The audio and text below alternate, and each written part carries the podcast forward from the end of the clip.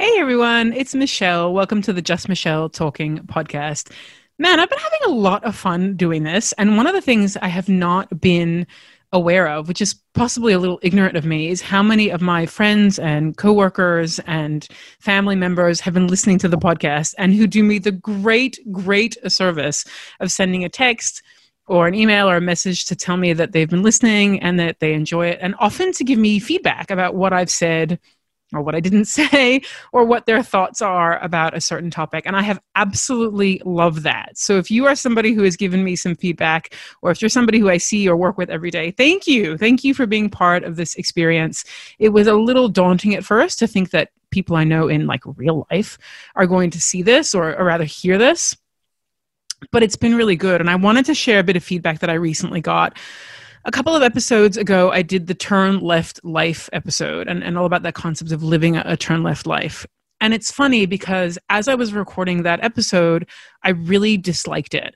I felt like I couldn't get my point across. I felt like I was just yammering away, which obviously I was yammering away. This podcast is about yammering.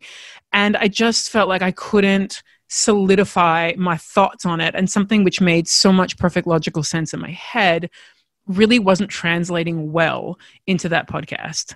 But when I started this podcast, I promised myself that I wouldn't edit these episodes. I wouldn't, um, you know, feel shitty about things I said. I would just kind of let my freeform thoughts go out into the ether and see what happens.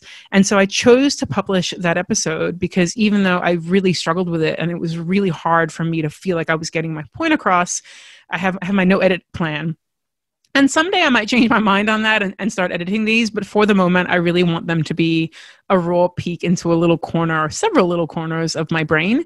So I sent it off into the world. And I got back a piece of feedback from somebody who is a former student of mine in the business of baking world and somebody who I would I would consider a friend. And I was really happy that she sent me this feedback. And she said, you know, Michelle, you've always told us not to apologize for our work just because we can see the flaws doesn't mean other people can see the flaws. Just because we're not happy with it doesn't mean other people won't think it's great.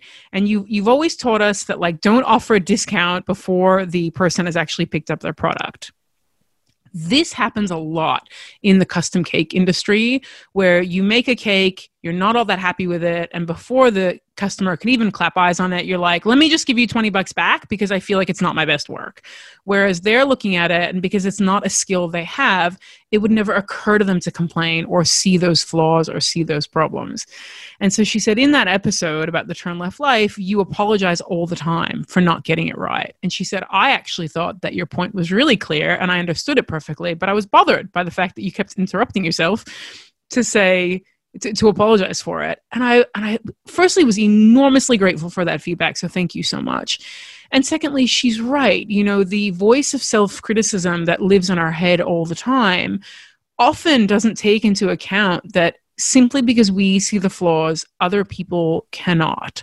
But the lesson I learned from that is if I didn't feel that I was getting my point across, the solution there was not to edit that po- that um, episode, the solution there was not to keep apologizing. The solution there was to probably stop, breathe, delete that recording or stop that recording in the middle, take a few minutes to write down what I was trying to get across, bullet points, and then re record it.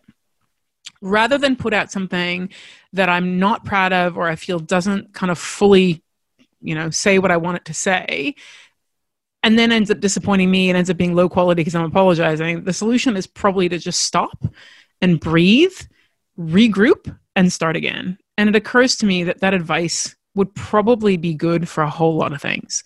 That advice probably applies to making cakes for a client, you know? That apply advice probably applies to hard conversations you're having with colleagues or friends. That advice probably applies to all kinds of things I can think of. You're in a job interview, it's not quite going, you know, just stop and take a deep breath, regroup a little bit and then and then start again. And it it really made me think that my policy of not editing doesn't need to be a policy of I send out stuff I'm not proud of. Right. I don't think that those two things go together. So that was super, super useful feedback, and I, I really appreciated it. And that's a really long way of just reminding you that if you are creating something, if you're sewing something, baking something, having a conversation with somebody, in a relationship with somebody, whatever it is, it, it's never too late to just stop and breathe and and regroup and then and then carry on maybe in a different tack if you need to. It's really okay. But moving forward being not proud of what you're creating and just apologizing the whole way to not get where you want to go anyway is is a bit of a pointless exercise. So i really appreciated her feedback and i really took the time to kind of stop and think about that and think how that, that's pretty solid advice i think so I think next time I'm recording a podcast episode I'm not happy with all the way, it's definitely a hitting the pause button and, and starting again and maybe deleting it, maybe just carrying on and saying, hey guys, I just took my own advice and decided to keep going. So I've had some very amazing feedback, like I said, from people that I work with. And what's been really amazing is that people I had no idea were listening are listening. And that to me is a, an amazingly beautiful experience that I literally have gotten Teams messages from people at work like, hey, Michelle, listen to your episode on this. And I'm like, I didn't know that person listens. But I'm so glad that person listens because the whole point of this is to create a community of connected people is to create an experience where you feel like you and I are just having a chat and we're having an opportunity to to hang together, you know? And those conversations with people at work have been really beautiful. Hey, Michelle, I listened to your podcast about this. You're totally right, or you're totally wrong, or this is what I think about that. And it's deepened the connections that I have in real life. And so the unexpected gift I've gotten from the podcast is is that those unexpectedly deeper or more connected conversations. And funnily enough, I actually um, I posted about this podcast's existence on LinkedIn recently. I don't know why, because LinkedIn is for grown-ups and I am not a grown-up, and so I don't know what possessed me. But I posted that I'm doing this, and again had a number of old colleagues from old jobs, kind of like, "Oh, this is great! I want to listen to this." And I had a moment of of fear and vulnerability, like, "Oh my, what are they going to think?" I don't care what they're going to think. I hope they just enjoy it. And if they don't enjoy it, they can stop listening. It's okay. So I posted that thing on on Grown Ups LinkedIn, and then like two days later, I happened to be in a group meeting, and somebody from another team in my business was like, "Oh, hey, I heard you started a life coaching podcast." And first, I was like, "It's not a life coaching podcast," but then I was like, "Yeah, actually, I, I kind of did, or whatever," and that ended up starting a whole another conversation with another person in that meeting, which was really beautiful. And that person and I now have plans to have lunch next week. And I don't think I would have otherwise connected to that person. So it's kind of funny how a digital medium has led to a whole lot of real life life connections and I'm I'm hugely proud of that and I'm hugely excited by that and I'm interested to see where this leads not just for me but for you and I think one of the ways you can facilitate that or make that happen is if you listen to one of these episodes and you think that the message in it is something or the story in it is funny or interesting or something that's of relevance to you and someone else share that with them. Hey i just heard this podcast. Here's the link. Thought you might find it interesting. We should chat about this you know? It's, it's an opportunity to make a real life connection with somebody. So i think that should be your your unofficial homework for the week is to go do that so let's get on to today's episode. It's December, my absolutely favorite month of the year. I love December for many, many, many reasons. Firstly, because it's Christmas, and though I'm not Christian, I love Christmas. I love sparkly, bubbly, amazing things and like wearing silly hats and having earrings that light up and ugly sweaters. And i love everything about christmas. One of my favorite times of year is when like local suburban streets like shopping strips and stuff put up like boughs of holly. Is it holly that they're putting out? Of that green stuff boughs of fir? What is that anyway green stuff like above the street and i love all the wreaths everywhere and australia is a very christian country so there is christmas stuff everywhere. So i love christmas. I love the music i love the noise and the lights and the shiny and the whatever. So firstly i love december because it's christmas. Secondly i love december because it's also the jewish holiday of hanukkah and because I couldn't have Christmas growing up, I turned Hanukkah into like my own personal, vaguely Christmas kind of thing. And it's the one time of year where my environmentalist recycling heart kind of goes on a little vacay. And I basically cover my house in a lot of Hanukkah decorations that are silver and blue and sparkly and spin around and light up and do stuff and I have lots of dreidels and I use I like literally use kitchen towels that say stuff like I love you a latke and I, I think I own like I want to say 10 maybe more Hanukkah t-shirts and pajamas and socks. And this year thanks to a girlfriend of mine I now own Hanukkah face masks because we should all be corona healthy. And basically, I'm obsessed with Hanukkah and I have always loved Hanukkah. So I'm excited about getting to like get my kids cheesy gifts and Hanukkah is just the best. And also you get to eat fried stuff, which hello, all Jewish holidays are good because we get to eat stuff. And there's a very, very old uh, saying that Judaism can be described in one sentence, which is they came, they tried to kill us, we won, let's eat. And I feel like that's a really great philosophy for life. So it's Hanukkah.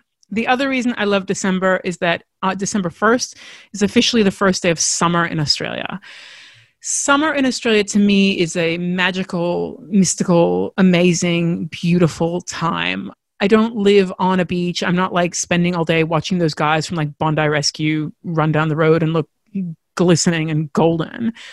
But there's something about summertime in Australia which is hopeful and loving and amazing. And I just, oh man, I just really love it. And I've always loved it. It's such a beautiful time. The the light, there's just a quality about the light which is sort of golden. This is sounding so cheesy, but it's so true. And I love the fact that it doesn't get dark until like 9 or 9:30 at night and so that your days feel longer like you can do much. And I love just sitting outside and drinking drinks and eating snacks and enjoying the sunshine. And I just love an Australian summer the lazy days and the time off and the joy in the air. And I'm not cold, which for me, as, as a chronic anemia person, is like a big thing. So I love summer in Australia. And I love the idea of new beginnings that January will bring and picking my word of the year and all that. Maybe we should talk about that in another episode, uh, the word of the year. So, anyway, I just I, I really love everything about summer in Australia. So December 1st is exciting for me because it's summer, end of the work year, all that stuff. And the last reason that I love December is that it's my birthday month. For people who know me in real life, you will never ever forget my birthday. And for those of you listening, you will also never forget my birthday because my birthday is on Christmas Day, which is so completely ironic for a Jewish child. But there you go. My my mom tells me that I was born in a Jewish hospital, so there was like no carols or anything, which is like so disappointing because last night I was watching a movie with my daughter, one of those super cheesy Netflix Christmas movies, and they were in a hospital and there were all these babies born on Christmas Day, and all the babies in the nursery were like stuffed into these little stockings with these little tiny Santa hats on. I'm like, I would have been the cutest baby in that outfit, but it didn't happen. So my birthday is Christmas Day, which as a child I hated beyond all belief because one, you can never have your birthday at school with all your friends like you can't bring cupcakes. And two your friends can never come to a birthday party on your actual birthday which by the way that part actually still sucks. And three it's just like no one's ever around and people are busy doing their own thing. And so it's not special because nobody remembers that you can do stuff on your birthday. Like they remember your birthday but it's not like they're like let's go out. It's because they're all tired from going out from other stuff. So when i was a kid i really hated it as an adult, I think it's the coolest thing in the world. One, it's always a topic of conversation. Like, I am never stuck for a topic of conversation because that topic always works. And two, everyone always remembers. So it means that once a year, I get texts from people I haven't heard from in a year. I hear from all kinds of people. I get people saying beautiful things to me. People really try to remember it because they realize it's a sucky birthday to have or they think it's a sucky birthday to have so they remember it and they they try a lot harder and it's just generally speaking a super gorgeous thing because they remember that stuff and then they kind of take the time out of their day with their own friends or family to say happy birthday and so i really love it. So we are now a couple of weeks away from my birthday and as i approach my birthday this year is i don't know if this is considered a big year. So this year i will be 45 oh it feels like super old okay, maybe we don't talk about that part too much. Anyway, so thinking about my birthday, I was thinking about like, what kind of lessons have I learned? Like, this is the most egotistical podcast episode ever, but what lessons have I learned as I approach? Maybe this is the half point of my life. Like, I feel like living to 90 is pretty legit. So maybe this is like somewhere near the halfway mark of my life, having lived half my lifestyle or lifespan, rather. It's all about the lessons I've learned. And I thought I would share some of those with you guys today, uh, just as a bit of fun, really. Now, I should say that I don't particularly put much I guess, value in the number part. I have always felt like a teenager trapped in an adult's body. It's it's how my nieces and nephews have always described me. Like, are you sure you're a grown up? Because I don't think so. And you know, in my house, we used to joke that you're only as old as the people you feel. So you want to make sure your partner is always younger than you. um, I just age has never been that important to me. And I think that's, you know, when we see like, oh, this 90 year old just finished a marathon and this 87 year old just got their degree at Oxford, you know, that's just reminders that age is kind of irrelevant. And, you know, in that episode earlier, I talked about time and time passing and how I do those things at work for people who are older than I am. And I just realized, man, hmm, if they can do it, why can't I do it? And so I don't put much value in in age and in numbers. I think all things are possible at all ages, really. You just got to look after yourself. So, without further ado, here are some, definitely not all, but some of the lessons that I've learned in my 45 circles around the sun. Let's, this is in no particular order, by the way. This was me literally doing a brain dump onto a piece of paper. One of the only times I actually fully wrote out what I wanted to talk about today. So, let's go. So many things matter so much less than you think they will but it's impossible to know which is which. Doesn't that suck? Right? When I look back over the life I've had so far, very small choices that I made led to very big changes. Whereas very big choices that I made that I thought were huge and life changing and whatever actually ended up having little or no impact whatsoever. And I've also learned that the shit of this is that we often put the weight on the wrong things. So we think it's those decisions that feel big and life changing and this, that, and the other. You know, we we stress and we worry and we whatever about those. And then a week later we're like, wait, that, that's what I was worried about? You know, that was the conversation I was scared about. Oh my God, nothing happened. Oh my God, I wasted like six months stressing about this for nothing. And yet, other things that we do in our daily lives or we don't think much about, or a conversation we have doesn't mean much, or the person we say hello to at the airport or whatever, ends up having a huge impact on our lives. But at the time, it feels like nothing, just feels like life.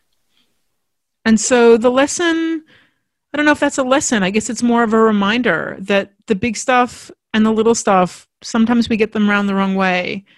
But most important, so many things matter so much less than you think they will, but it's impossible to know that at the time. This has been a really big one for me. Also comes back, I suppose, to my episode on perspective and time, right? You learn these things after. Next one is that life is far too short to constantly compromise on food choices how often do you go to a cafe for lunch or dinner? I know at the moment with Corona, we're not all going that much, but just remember a time that you went to a cafe or a restaurant and you like really want the burger and you're like, oh, I totally would love that burger. That burger sounds so good. Oh my God, yeah. But then you're like, nah, I should have the salad. And you order the salad. And like you eat it and the salad's like nice and stuff, but you know, it's just like salad and it's like not that big juicy burger and those crispy fries and stuff seriously, order the freaking burger.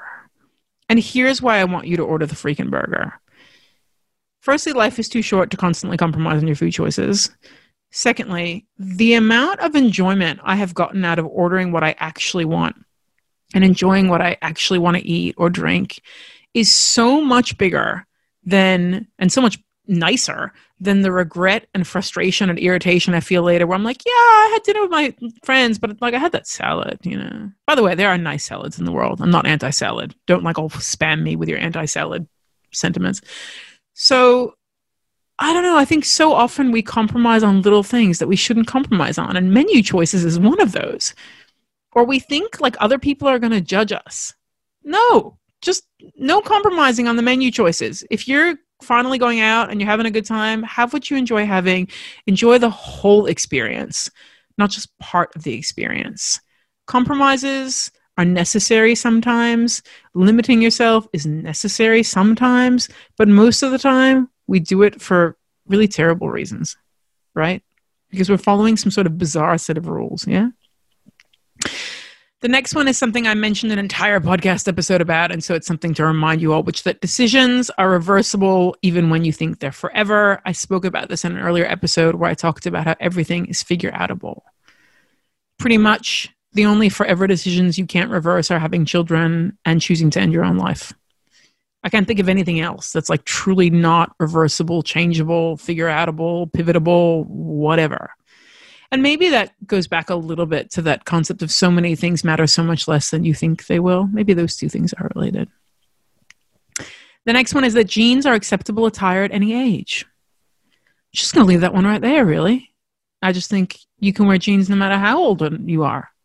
I don't feel like that should be something that age is like not a thing. I think this about Converse too. Actually, you know what? I think this about all clothing.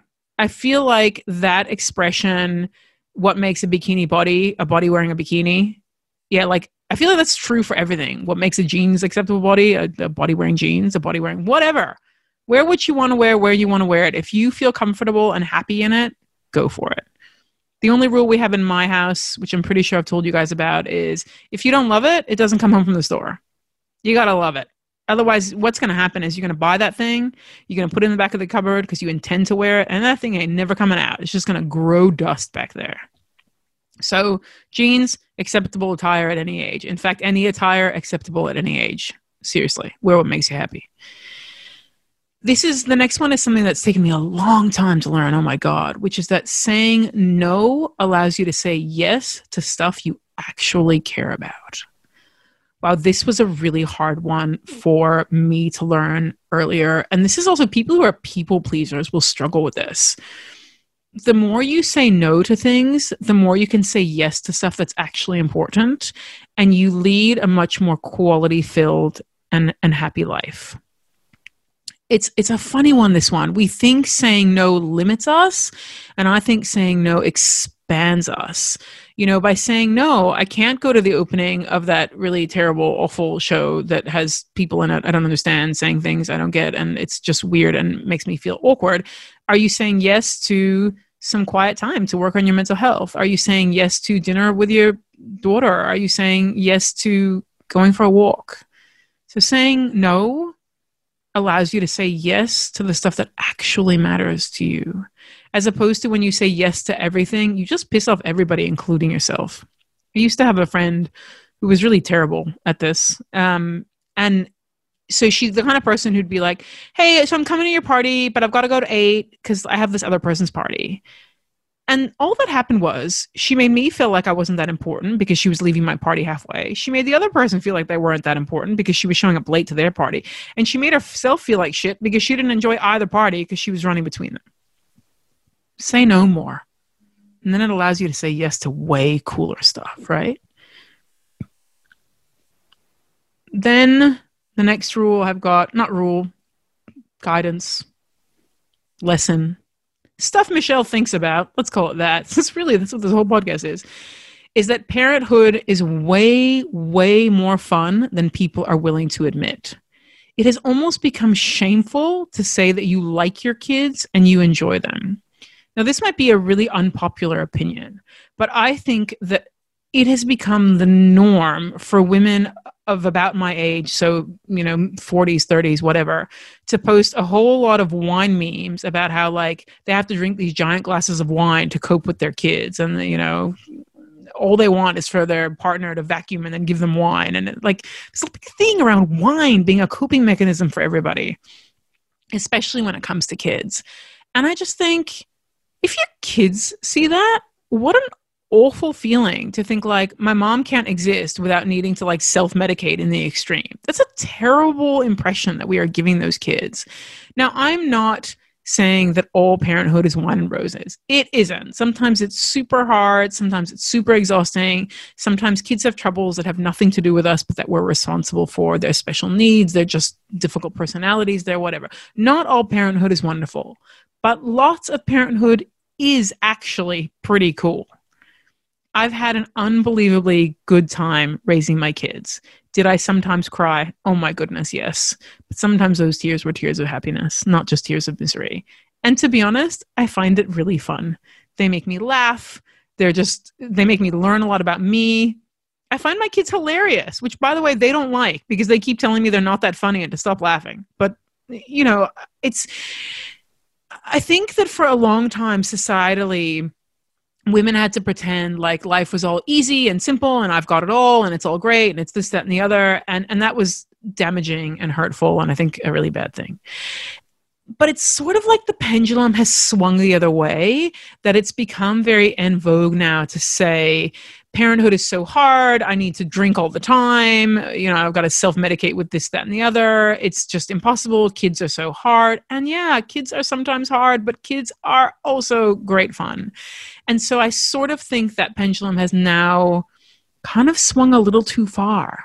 And I wonder about these generations now who are going to see all their moms posting all this stuff about, like, you know, you know, here's the glass of wine I needed after dinner or whatever, or the bottle of wine I needed after dinner or whatever. And so I guess I just want us to remember that, yeah, sometimes parenthood's hard and you need the wine and you need the chocolate and the whatever, but sometimes it's a great joy and it's great fun. And I wish we remembered that we can post about both those things and not feel any pressure or shame. We can say, I had a great time with my kids today, or today's a hard day, and neither of those are notable, you know?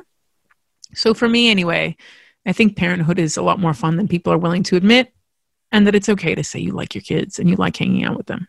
You know? I remember when I was a kid, I used to love hanging out with my parents. And when I was about, oh, I want to say like 12 or 13, my mom set me down and told me I can't hang out with my parents anymore because it's not good. Rubbish. I love hanging out with my parents. My kids like hanging out with me. Listen, I think so. Okay, on to the next one. Oh, we're back to food again, which should be like no great surprise so I have one friend in particular who's going to hear this, who's not going to be terribly impressed with me, but I'm going to say it anyway, which is that fruit, dried or otherwise, does not count as something sweet. Uh, seriously? Anybody who's like, oh, you want some sweetness? Have an apple. Oh, you want something sweetness? Have a handful of cherries. No, no, and no. That is not the sweetness that I am after. Okay. It's, it's just, it's really not. I don't care how many dates I eat it's not going to taste as good as a block of milk chocolate. so for me personally, this might not be for you. I like fruit, dried, fresh, whatever is like not doesn't count as something sweet. I'm not after something sweet in air quotes. I'm after artificial sweetie goodness that comes from sugar cane. Uh, seriously, fructose is not a sweetener ever. It's really not. So just no, no is, is what I'm saying, right? And along those same lines, my next lesson at 45 is that the dishes never end. Nobody told me that adulthood was just all about dishes. Seriously. Is there a point at which we stop running that machine? Oh, okay. So, anybody who tells me that fruit is a sweet thing, no. Anybody who tells me that ad- adulthood is about like jobs and responsibility, no. It's apparently just about doing dishes. all right. Maybe we should talk about like real adulting for a minute here. So here's the super adult rule I learned, which is I didn't learn this this year. I've known this for a long time, but I thought I'd remind you all, which is that not everything in life is fun, but sometimes you have to do it anyway. Which I feel like is the great sucky lesson of adulthood that nobody actually told me. This doesn't mean you stop having fun, by the way. This doesn't mean you stop having adventures. This doesn't mean any of that. It just means that sometimes, sometimes you gotta do stuff that's not fun. Not hopefully not all the time, but that's kind of the definition of adulting. Sometimes doing stuff that's not fun, i.e., dishes. so I, as I said, I'm I'm a teen, you know a teenager trapped in an adult's body, and I and I love to do stupid, ridiculous stuff. But sometimes I got to do like boring stuff or uninteresting stuff or scary stuff or scary stuff. I do scary stuff all the time. And scary, by the way, will will change person to person. So here's one that I have particularly learned this year as the advent of the pandemic has meant that I'm not going anywhere, which is that saving money feels better than spending it. I will put a caveat on that to say in the long term. So, spending money and money not buying happiness, we can talk about that a little later. I think money does buy happiness, but the feeling of security that you get from saving is really nice. Now, I'm not saying that the feeling of buying yourself something new isn't really nice and treating yourself isn't really nice, because it is. But I'm saying you need to learn when treating yourself has become less of a treat and more of a habit. So, if you are constantly rewarding yourself, is that actually a reward? or is that just fueling essentially a dopamine addiction? Wow, that sounded dramatic and adult, didn't it? But I've I've really learned that we've become a culture of treat yourself, treat yourself, treat yourself. And I, I I'm in treat yourself, but I'm in the treat part as in i want it to be a treat. And if you're constantly out there spending spending spending spending spending and then feeling a bit crap afterwards because you're broke or you're poor or whatever then that's not treating yourself. That's medicating yourself right? So i've learned that that for me anyway saving money feels better than than spending it in the long term. And treating myself then really does feel like a treat as opposed to something I just do all the time. So the lesson or reminder here is treat yourself not so often that that treating is a habit, right? Treat yourself so that the treating is a treat. Now, get into the habit of treating yourself, as in, like, don't deny yourself everything all the time. But it's not an endless rotating door of new stuff, I think. It's also an environmental impact in that, but that's a whole nother story and a whole nother soapbox for me to climb right on top of. And so you know that soapbox would be made out of recycled cardboard. Okay, this is a big one as well. Probably follows on from that whole money, the whole money concept, I think. And that is that you can be responsible for something without that something being your fault. Now, I didn't invent this lesson. I actually think I heard this from Mark Manson. I could be wrong. Uh, so I'm going to give him temporary credit until I can research this properly and find out where the original saying came from. But this is a really interesting one to me that you can be responsible for something without that something being your fault. That's a really interesting one to me. So, Unfortunately, we cannot control other people's actions and behaviors. But also, unfortunately, sometimes we're responsible for the end result of their behaviors or actions. And I'm not going to lie, that's kind of sucky, right? That somebody else did something crap and we have to pay the price for it. But I think God, you know, that's just the reality of it. That sometimes we have to clean up other people's messes, or if we, or or to put a more positive spin on that, if we wanted to live our lives a certain way and have things come out a certain way, sometimes we have to take action we didn't think we'd need to, or we don't necessarily want to, or we can't afford, or we whatever.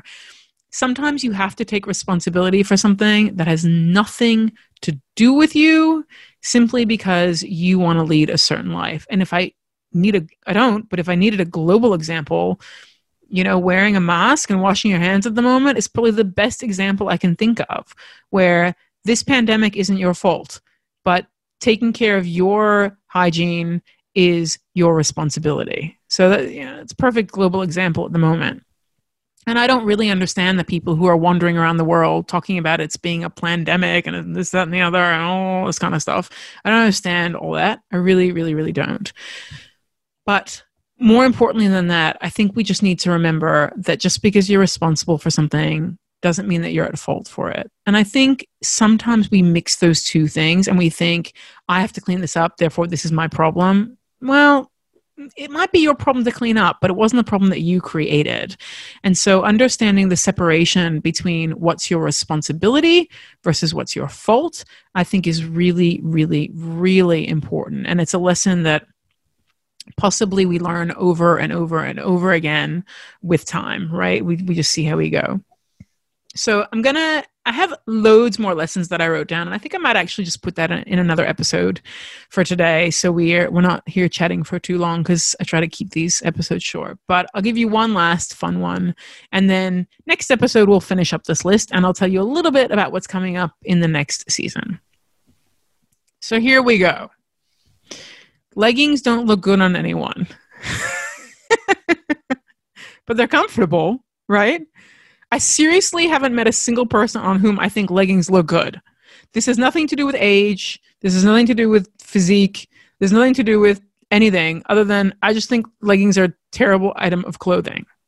Also, same thing for skinny jeans. I don't think skinny jeans look good on literally anybody, including people who are ultra skinny.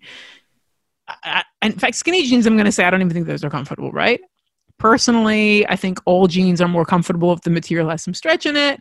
But here's the thing the fact that I think leggings don't look good on anyone anywhere ever. Literally, I've never seen a single person. I'm like, you look amazing in those leggings. Wow, good fabric choice or good clothing choice.